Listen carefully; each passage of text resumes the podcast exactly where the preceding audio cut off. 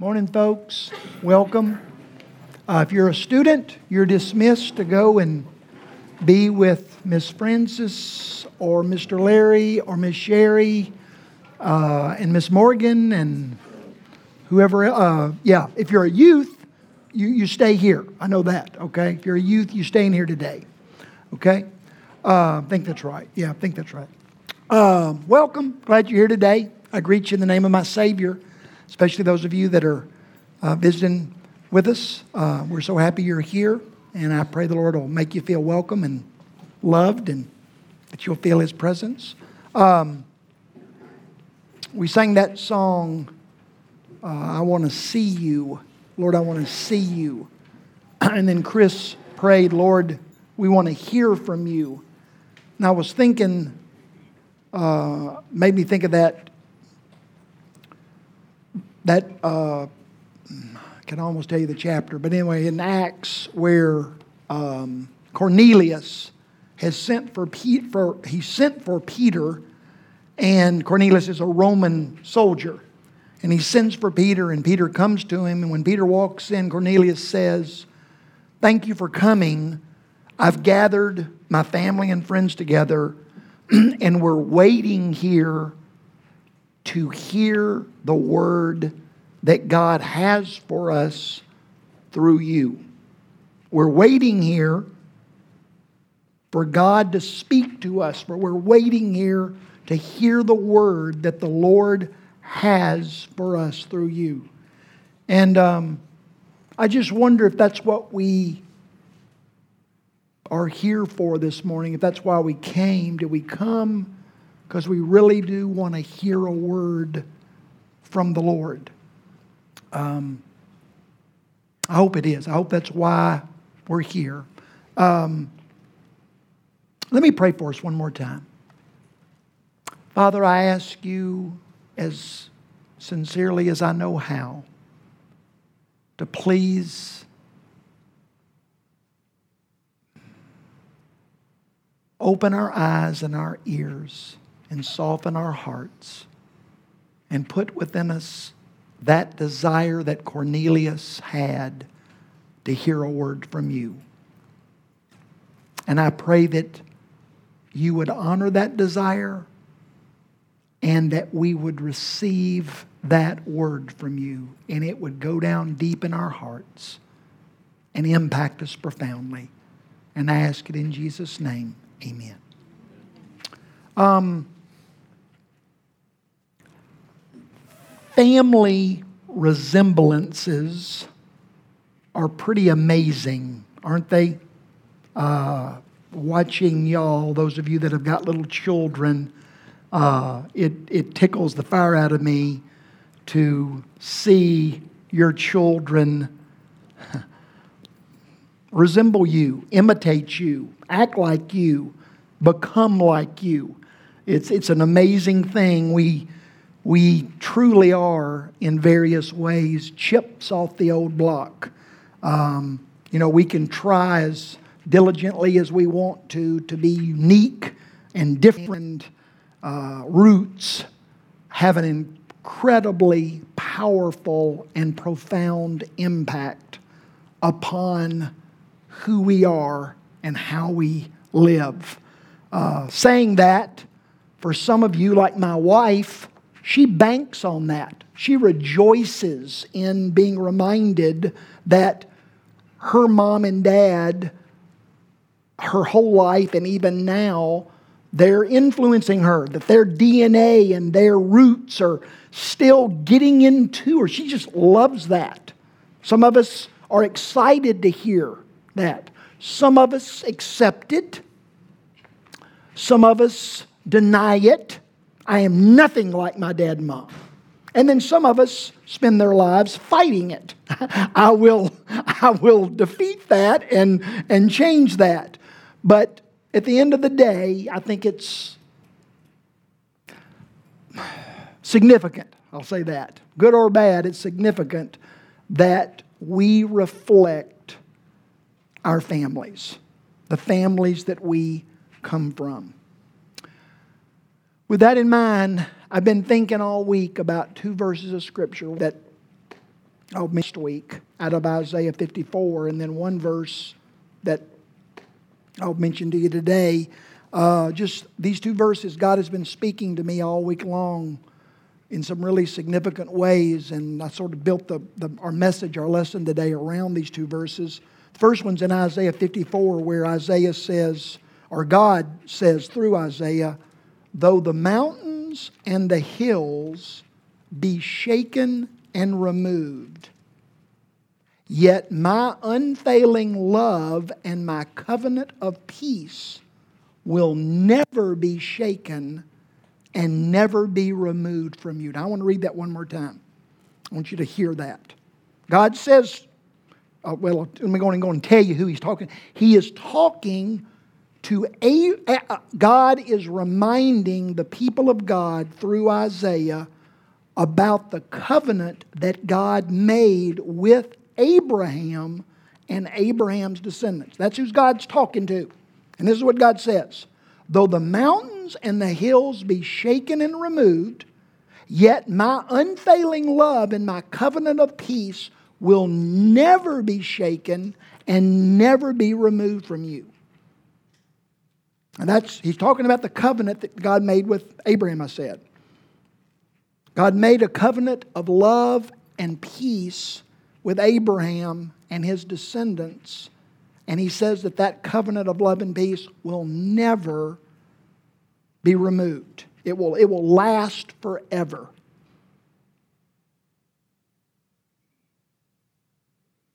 So, my question is my question that I've been asking myself all week is this Am I included in that covenant? I believe that God made that covenant with Abraham. I believe it with everything in my being. I believe that God made an everlasting covenant of love and peace with Abraham and Abraham's descendants. But the important question for me personally is Am I included in that covenant of unfailing love and peace?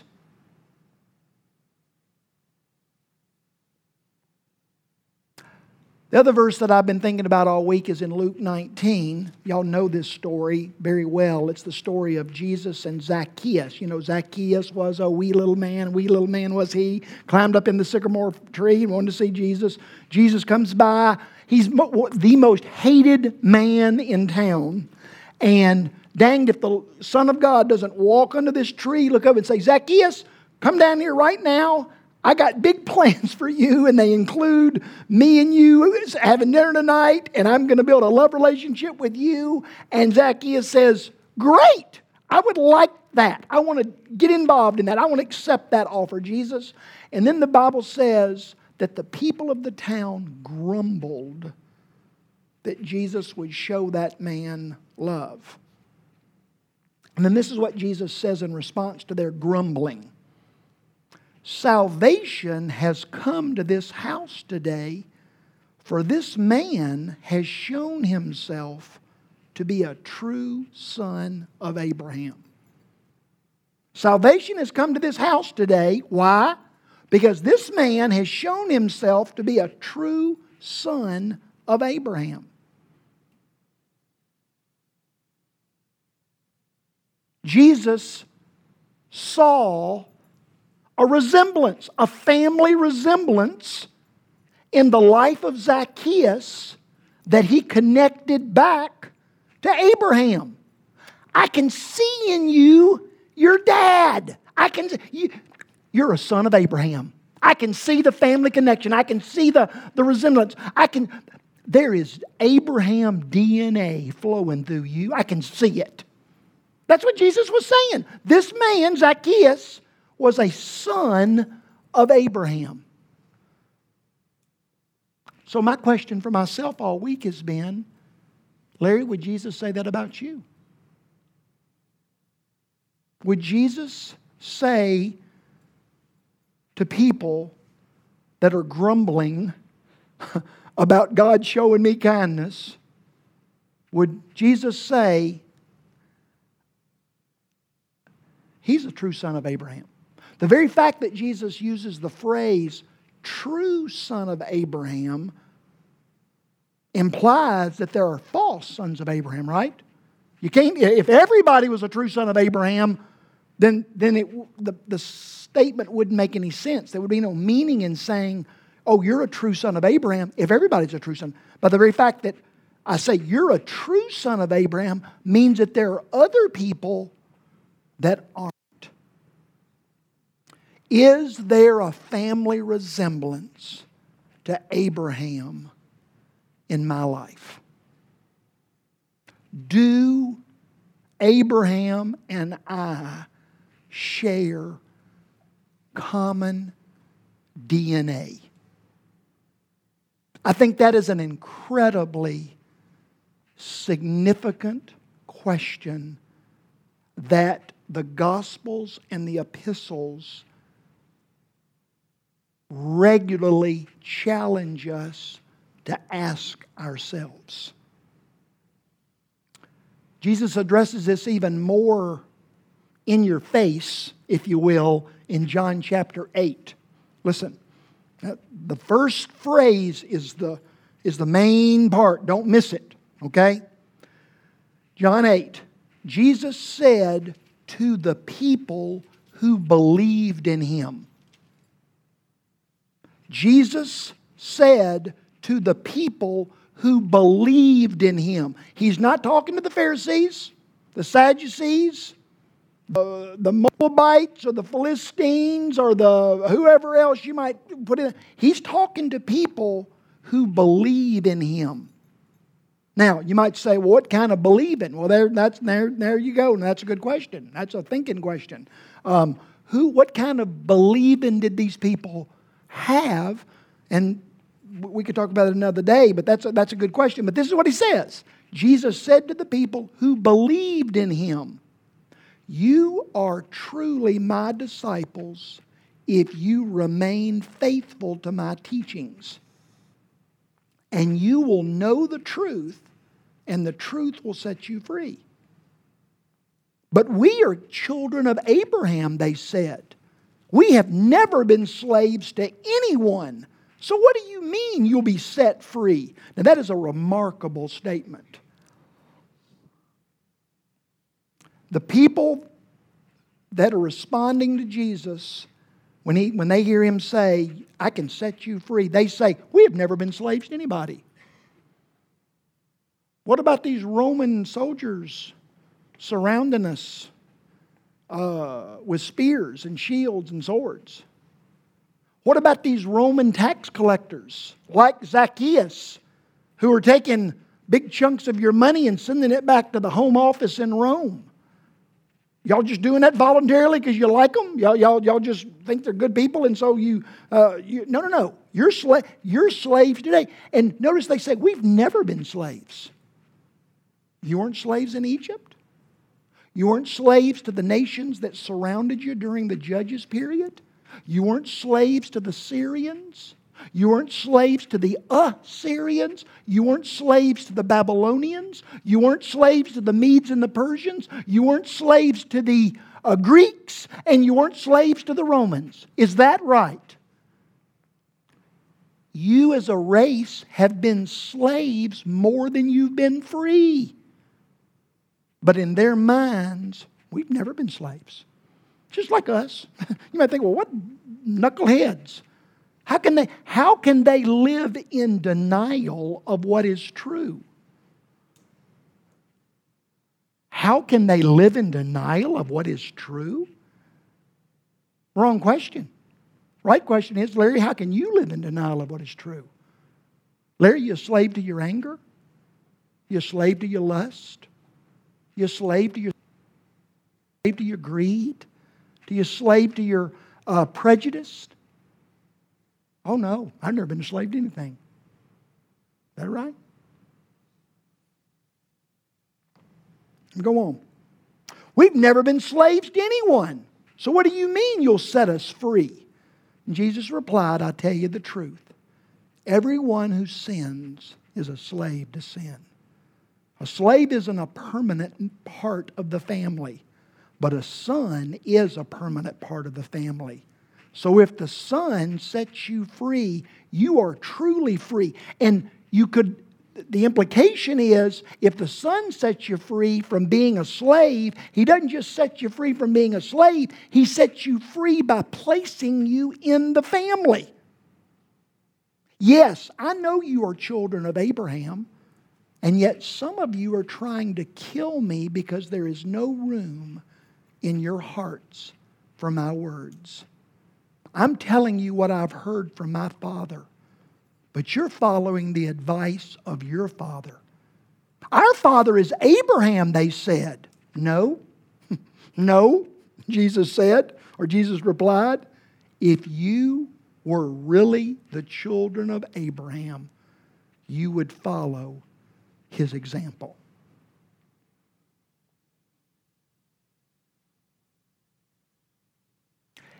If I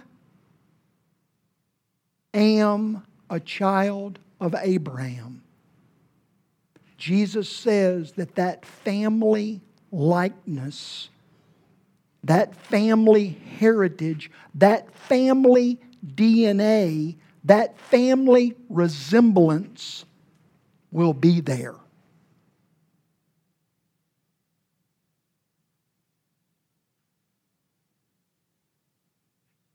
When I read these words, I take pause. As I evaluate my life, who do I resemble? Who do I resemble more, should I say?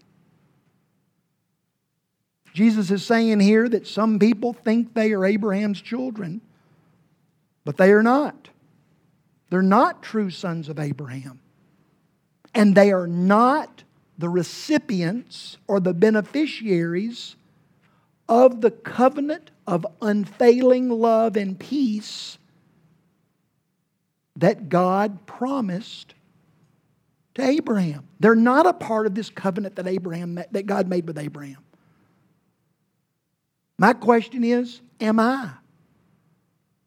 Is am I part of that covenant relationship of unfailing love and peace. And you might think, well, Larry, of course you are. You're a preacher. Of course you are. You're in church.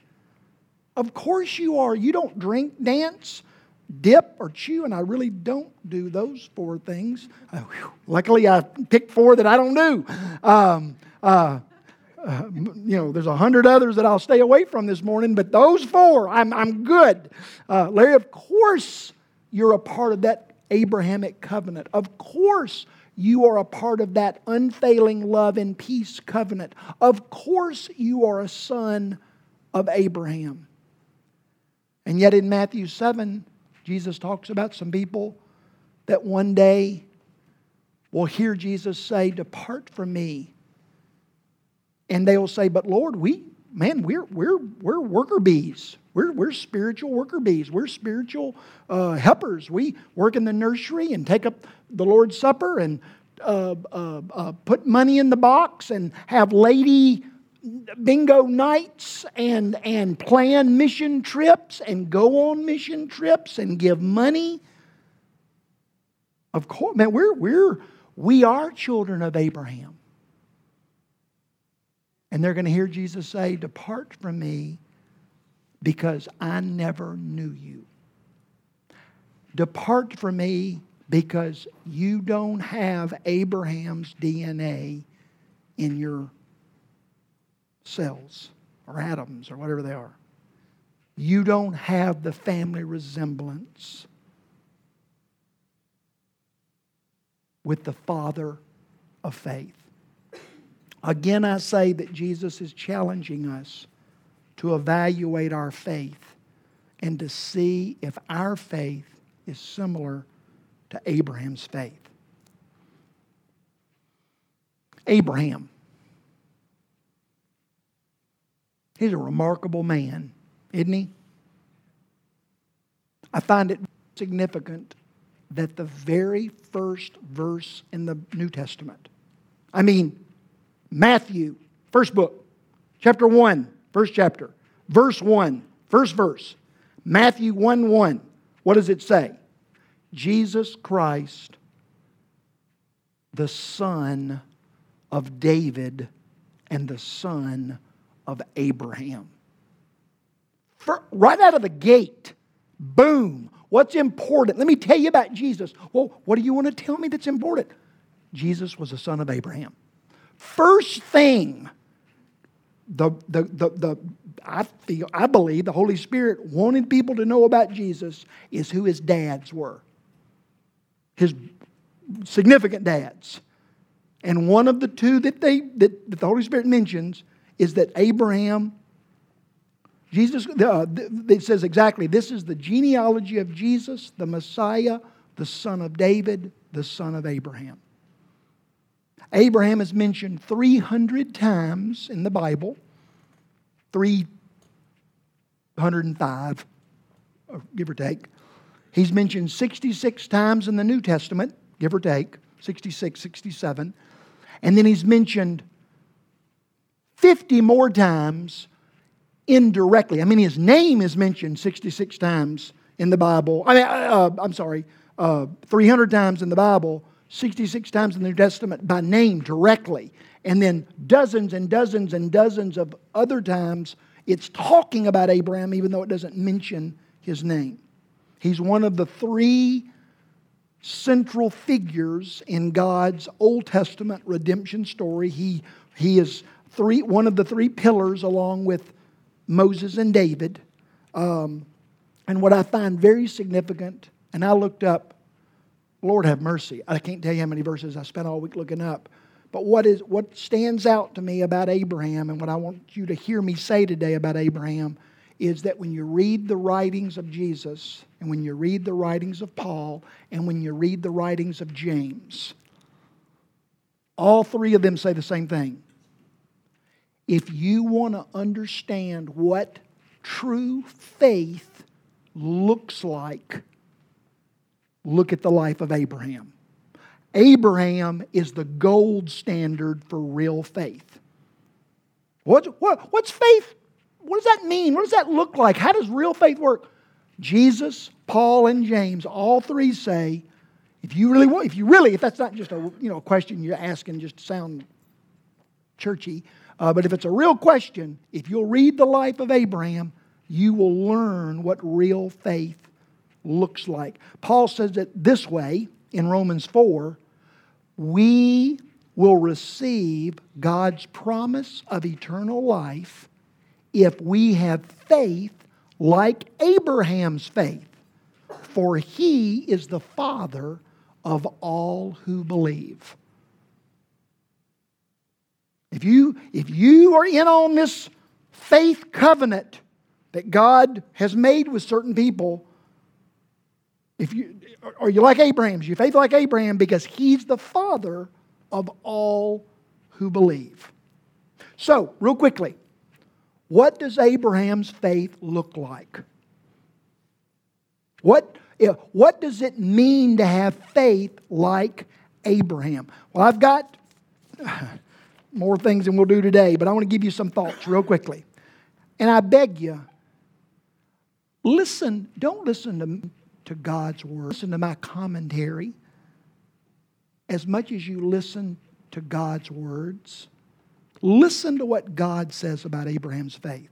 Okay, number one, in Genesis 12, it says, Abraham went as the Lord had told him, and Lot went with him.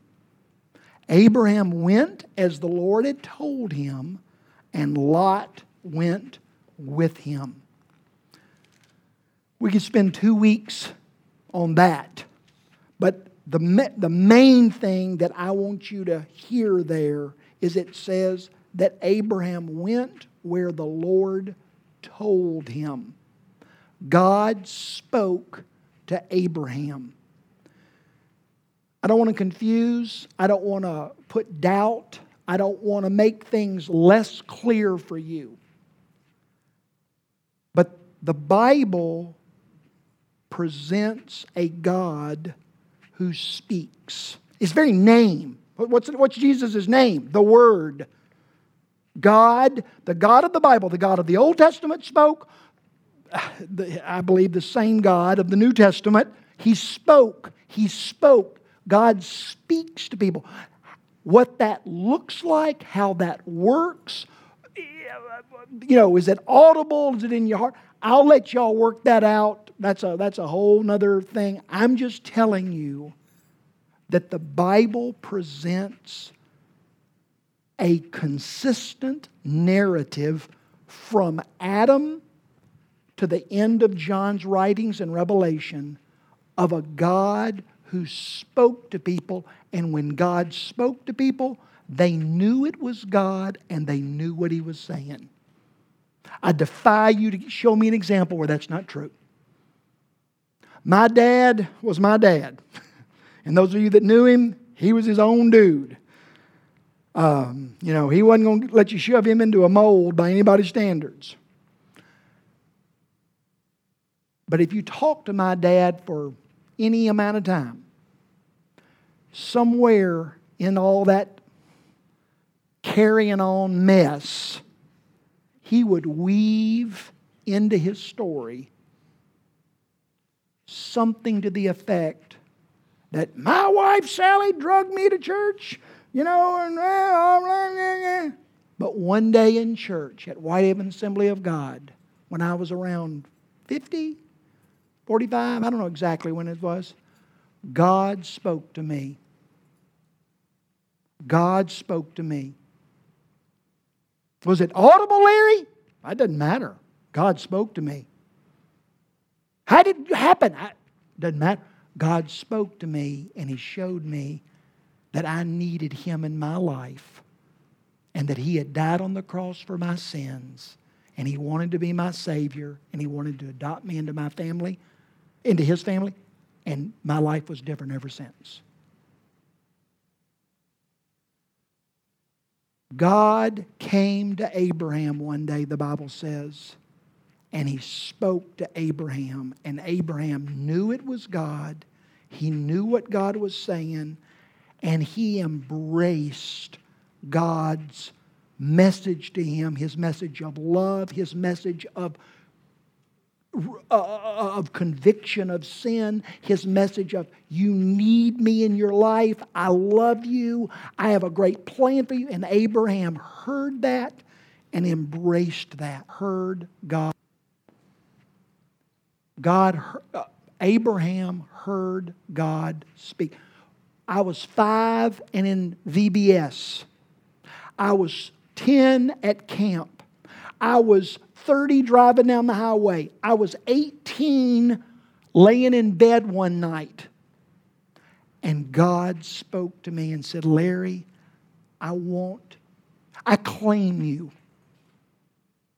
I want to be in your life. I love you. I died for you. Would you receive me? And I'm telling you, God spoke to me, and it made all the difference in the world. Abraham's faith was based upon his confidence that there was a moment when God spoke to him. Number two, same chapter, Genesis 12. What God say to him? What was God's word to him? Here's God's word Abraham, leave your country and your family and your father's house and go to the land that I will show you. Abraham's faith was based upon leaving so that he could go. You can't leave,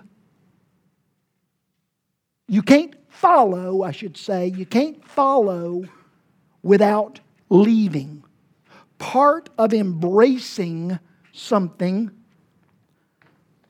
part of taking this you have to let go of something. If your hands are full and somebody offers you something, to gain what they're offering means you have to let go of what you have. In that context, what God was saying is Abraham, you got to let go of your family's false gods and you got to follow me. I got to become your God. I can't grasp that which is new without releasing that which is old. Have I done that?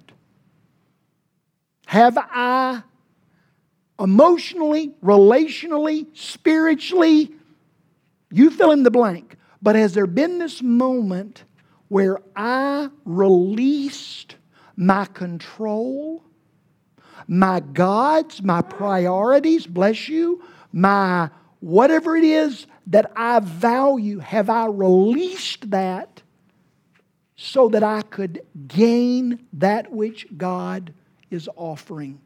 Jesus' invitation was always to people release what you've been clinging to so that I can give you what I know you want better, want more. Jesus always gave an invitation to people that were empty the sick, the blind, the hungry, the thirsty, the tired, the enslaved. There's got to be this laying down of that which is less so that I can gain that which is more. His faith was based upon that. Number three, Hebrews 11. By faith, Abraham obeyed when God called him to go out to the place that he was to receive as an inheritance, and he went not knowing where he was going. I had uh, the privilege of having coffee last week with a precious, precious lady. And in our conversation, one of the things that she mentioned, she said, Larry, I'm just to get to a place of being afraid. I, I would like to get to a place where I'm not fearful, where I'm not afraid. And I said, Oh, I'm so sorry. I think cocaine and old charter can help you with that. I don't do either one of those, so I don't know, but I don't have anything to offer you that will help you not be afraid. You might think, well, oh, and the God of the Bible, man, isn't that, that's that? No, no, no. I would challenge you to read the lives of any of God's followers in the Bible. Hey, Moses, Joshua, Daniel, David, uh, Ruth, Esther. You followed God, didn't you? Yeah. Were you afraid a lot? Oh, terrified.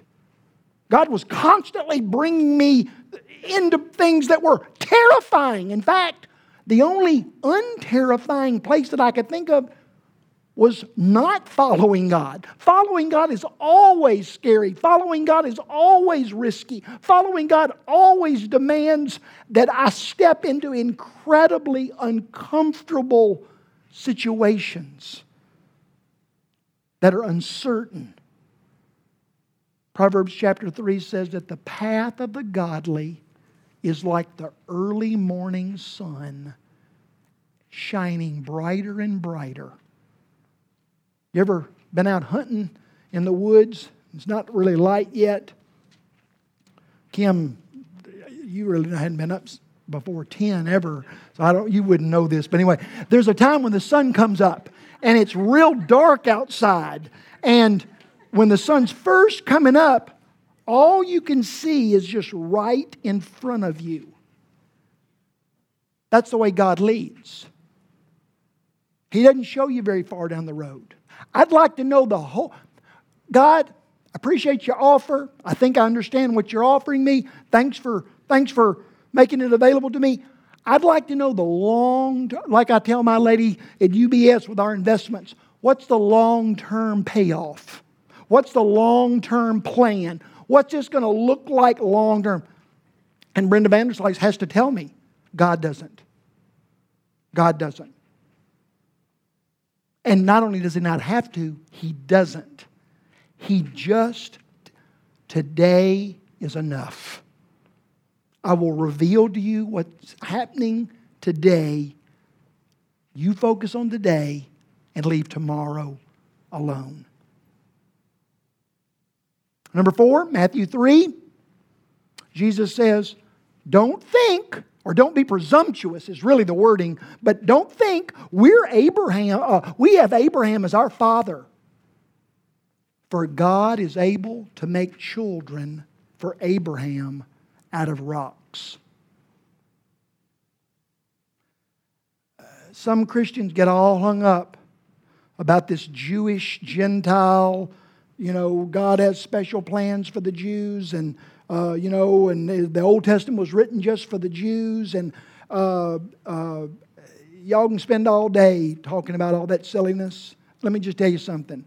If you read the New Testament carefully, the readers of the New Testament were convinced that God wrote the Old Testament for them. And the readers of the New Testament were convinced that everything that God promised the Old Testament saints, He was come back and see me. You disagree with me? Read the New Testament two or three times through, come back and see me.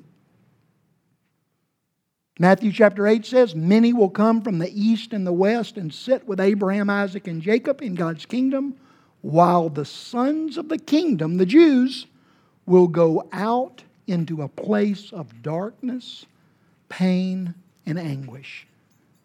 Jesus was creating something new where there was no national divisions, no Gentile and Jew, no male and female, no rich and poor, no educated and uneducated.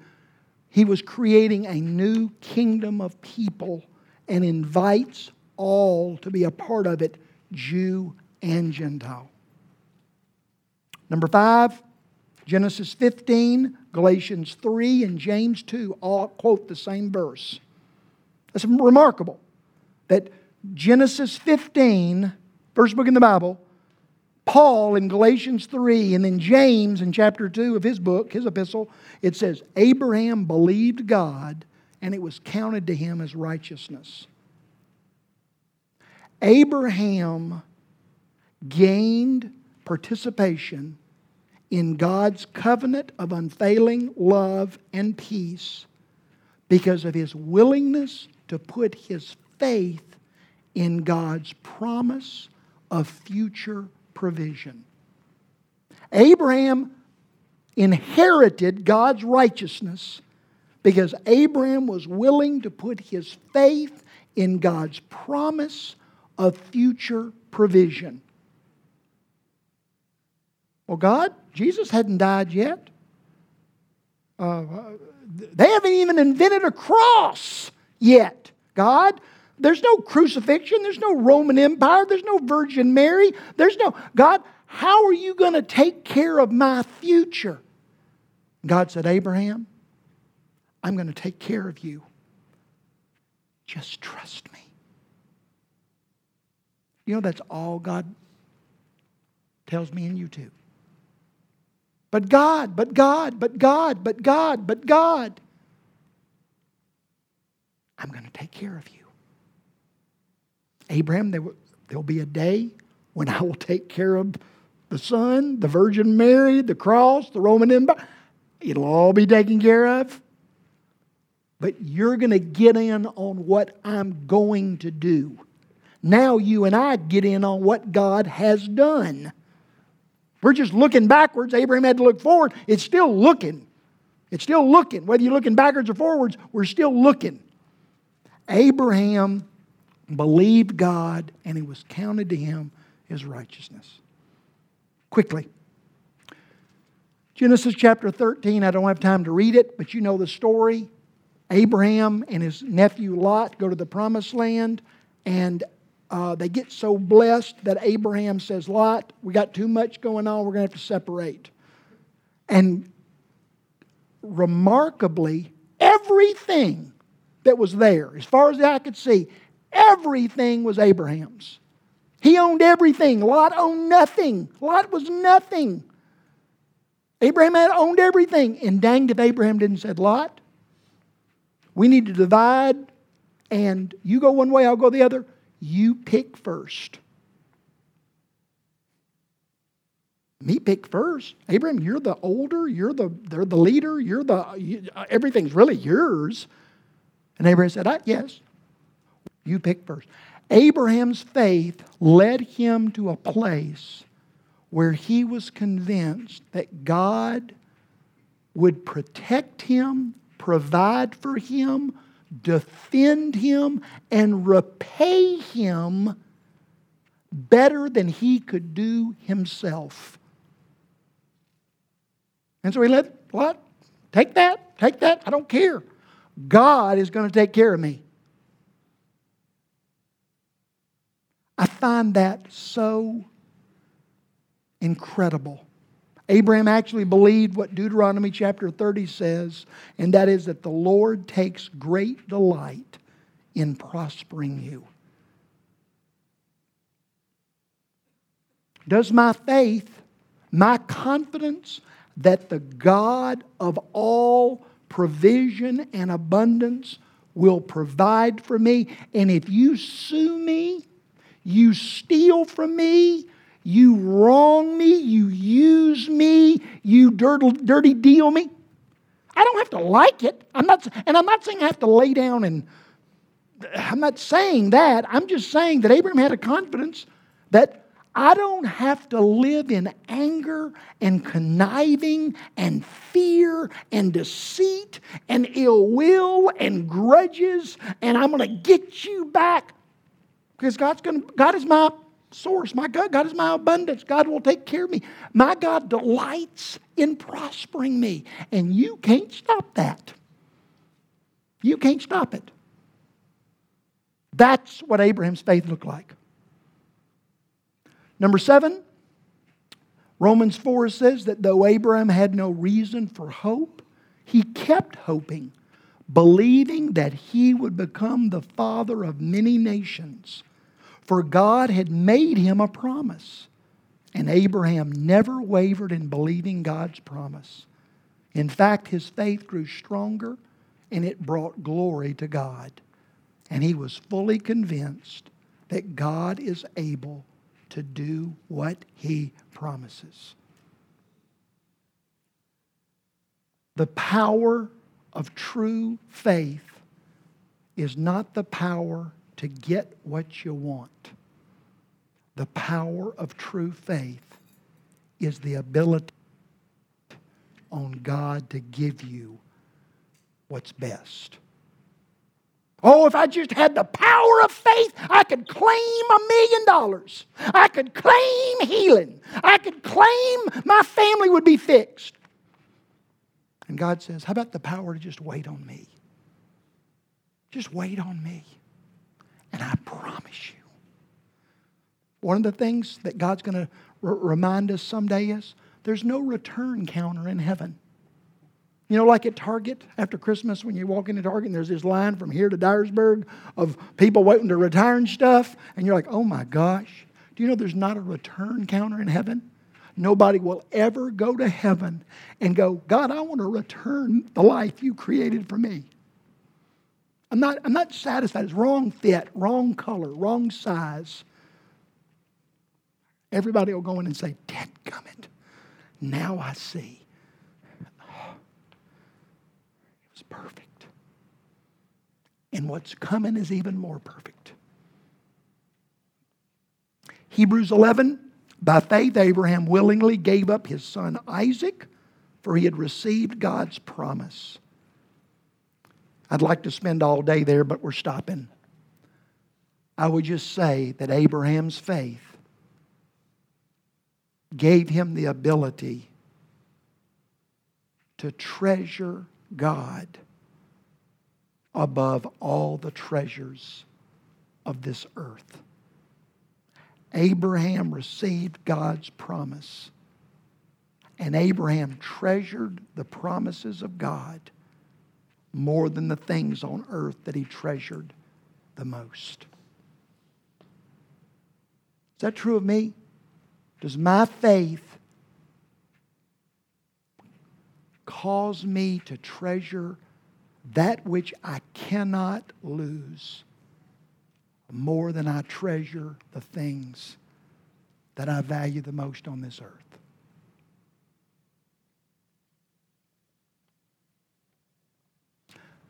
I think what that means is, is that God was not, in Abraham's faith, God was not a means to an end. Oh, God, I love you and I'm going to follow you and I'm going to read my Bible and pray and go to church. Why? Because I want my kids to turn out good. I want my God, I'll follow you because you are my means to a happy life. Is God our means? Is God our source? Or is God the treasure?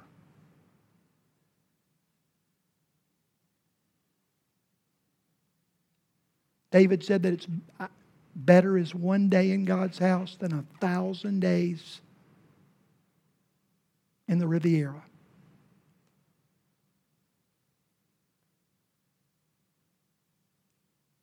That in your presence there is fullness of joy. Does my faith reflect that?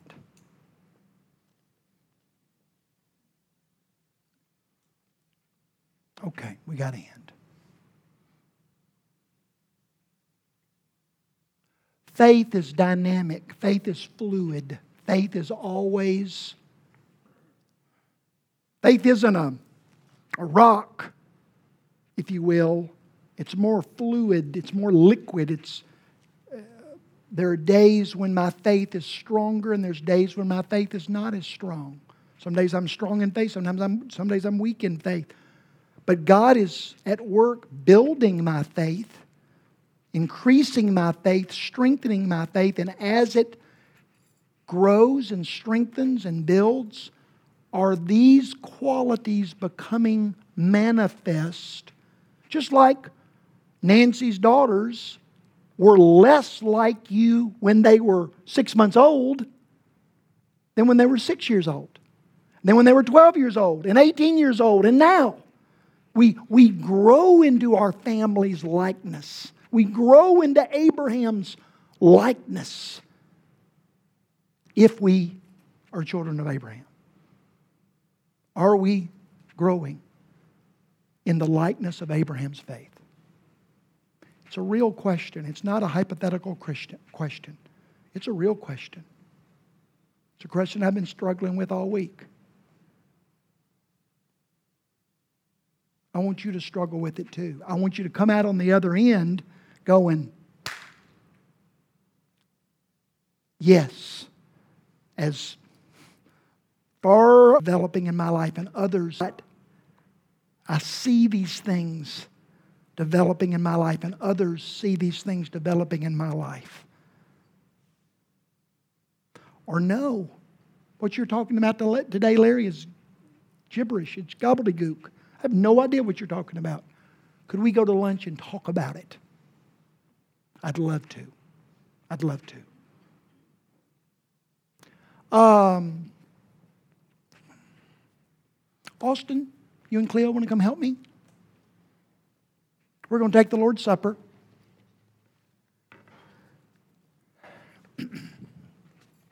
Second Corinthians chapter 5 says that God made Christ, who never sinned, to become sin for us so that we might be made the righteousness of God.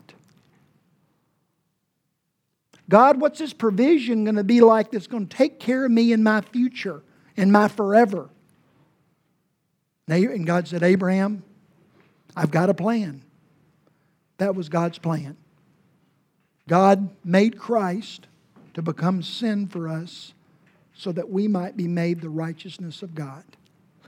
If you believe that, if that is the, the reality of your life, Christ is my righteousness. My faith is in Him. Then I want you to come and eat bread, which represents His precious broken body. And I want you to come and drink wine that's purple or juice that's yellow, which represents His his precious blood, and just rejoice that God has given you faith to believe that He has taken care of your sin and adopted you into His family. You come as God gives you leading. Yeah, there's pr- there will be prayer on my right and my left by the windows. If you need prayer, please come and let somebody pray for you. They would love to do that.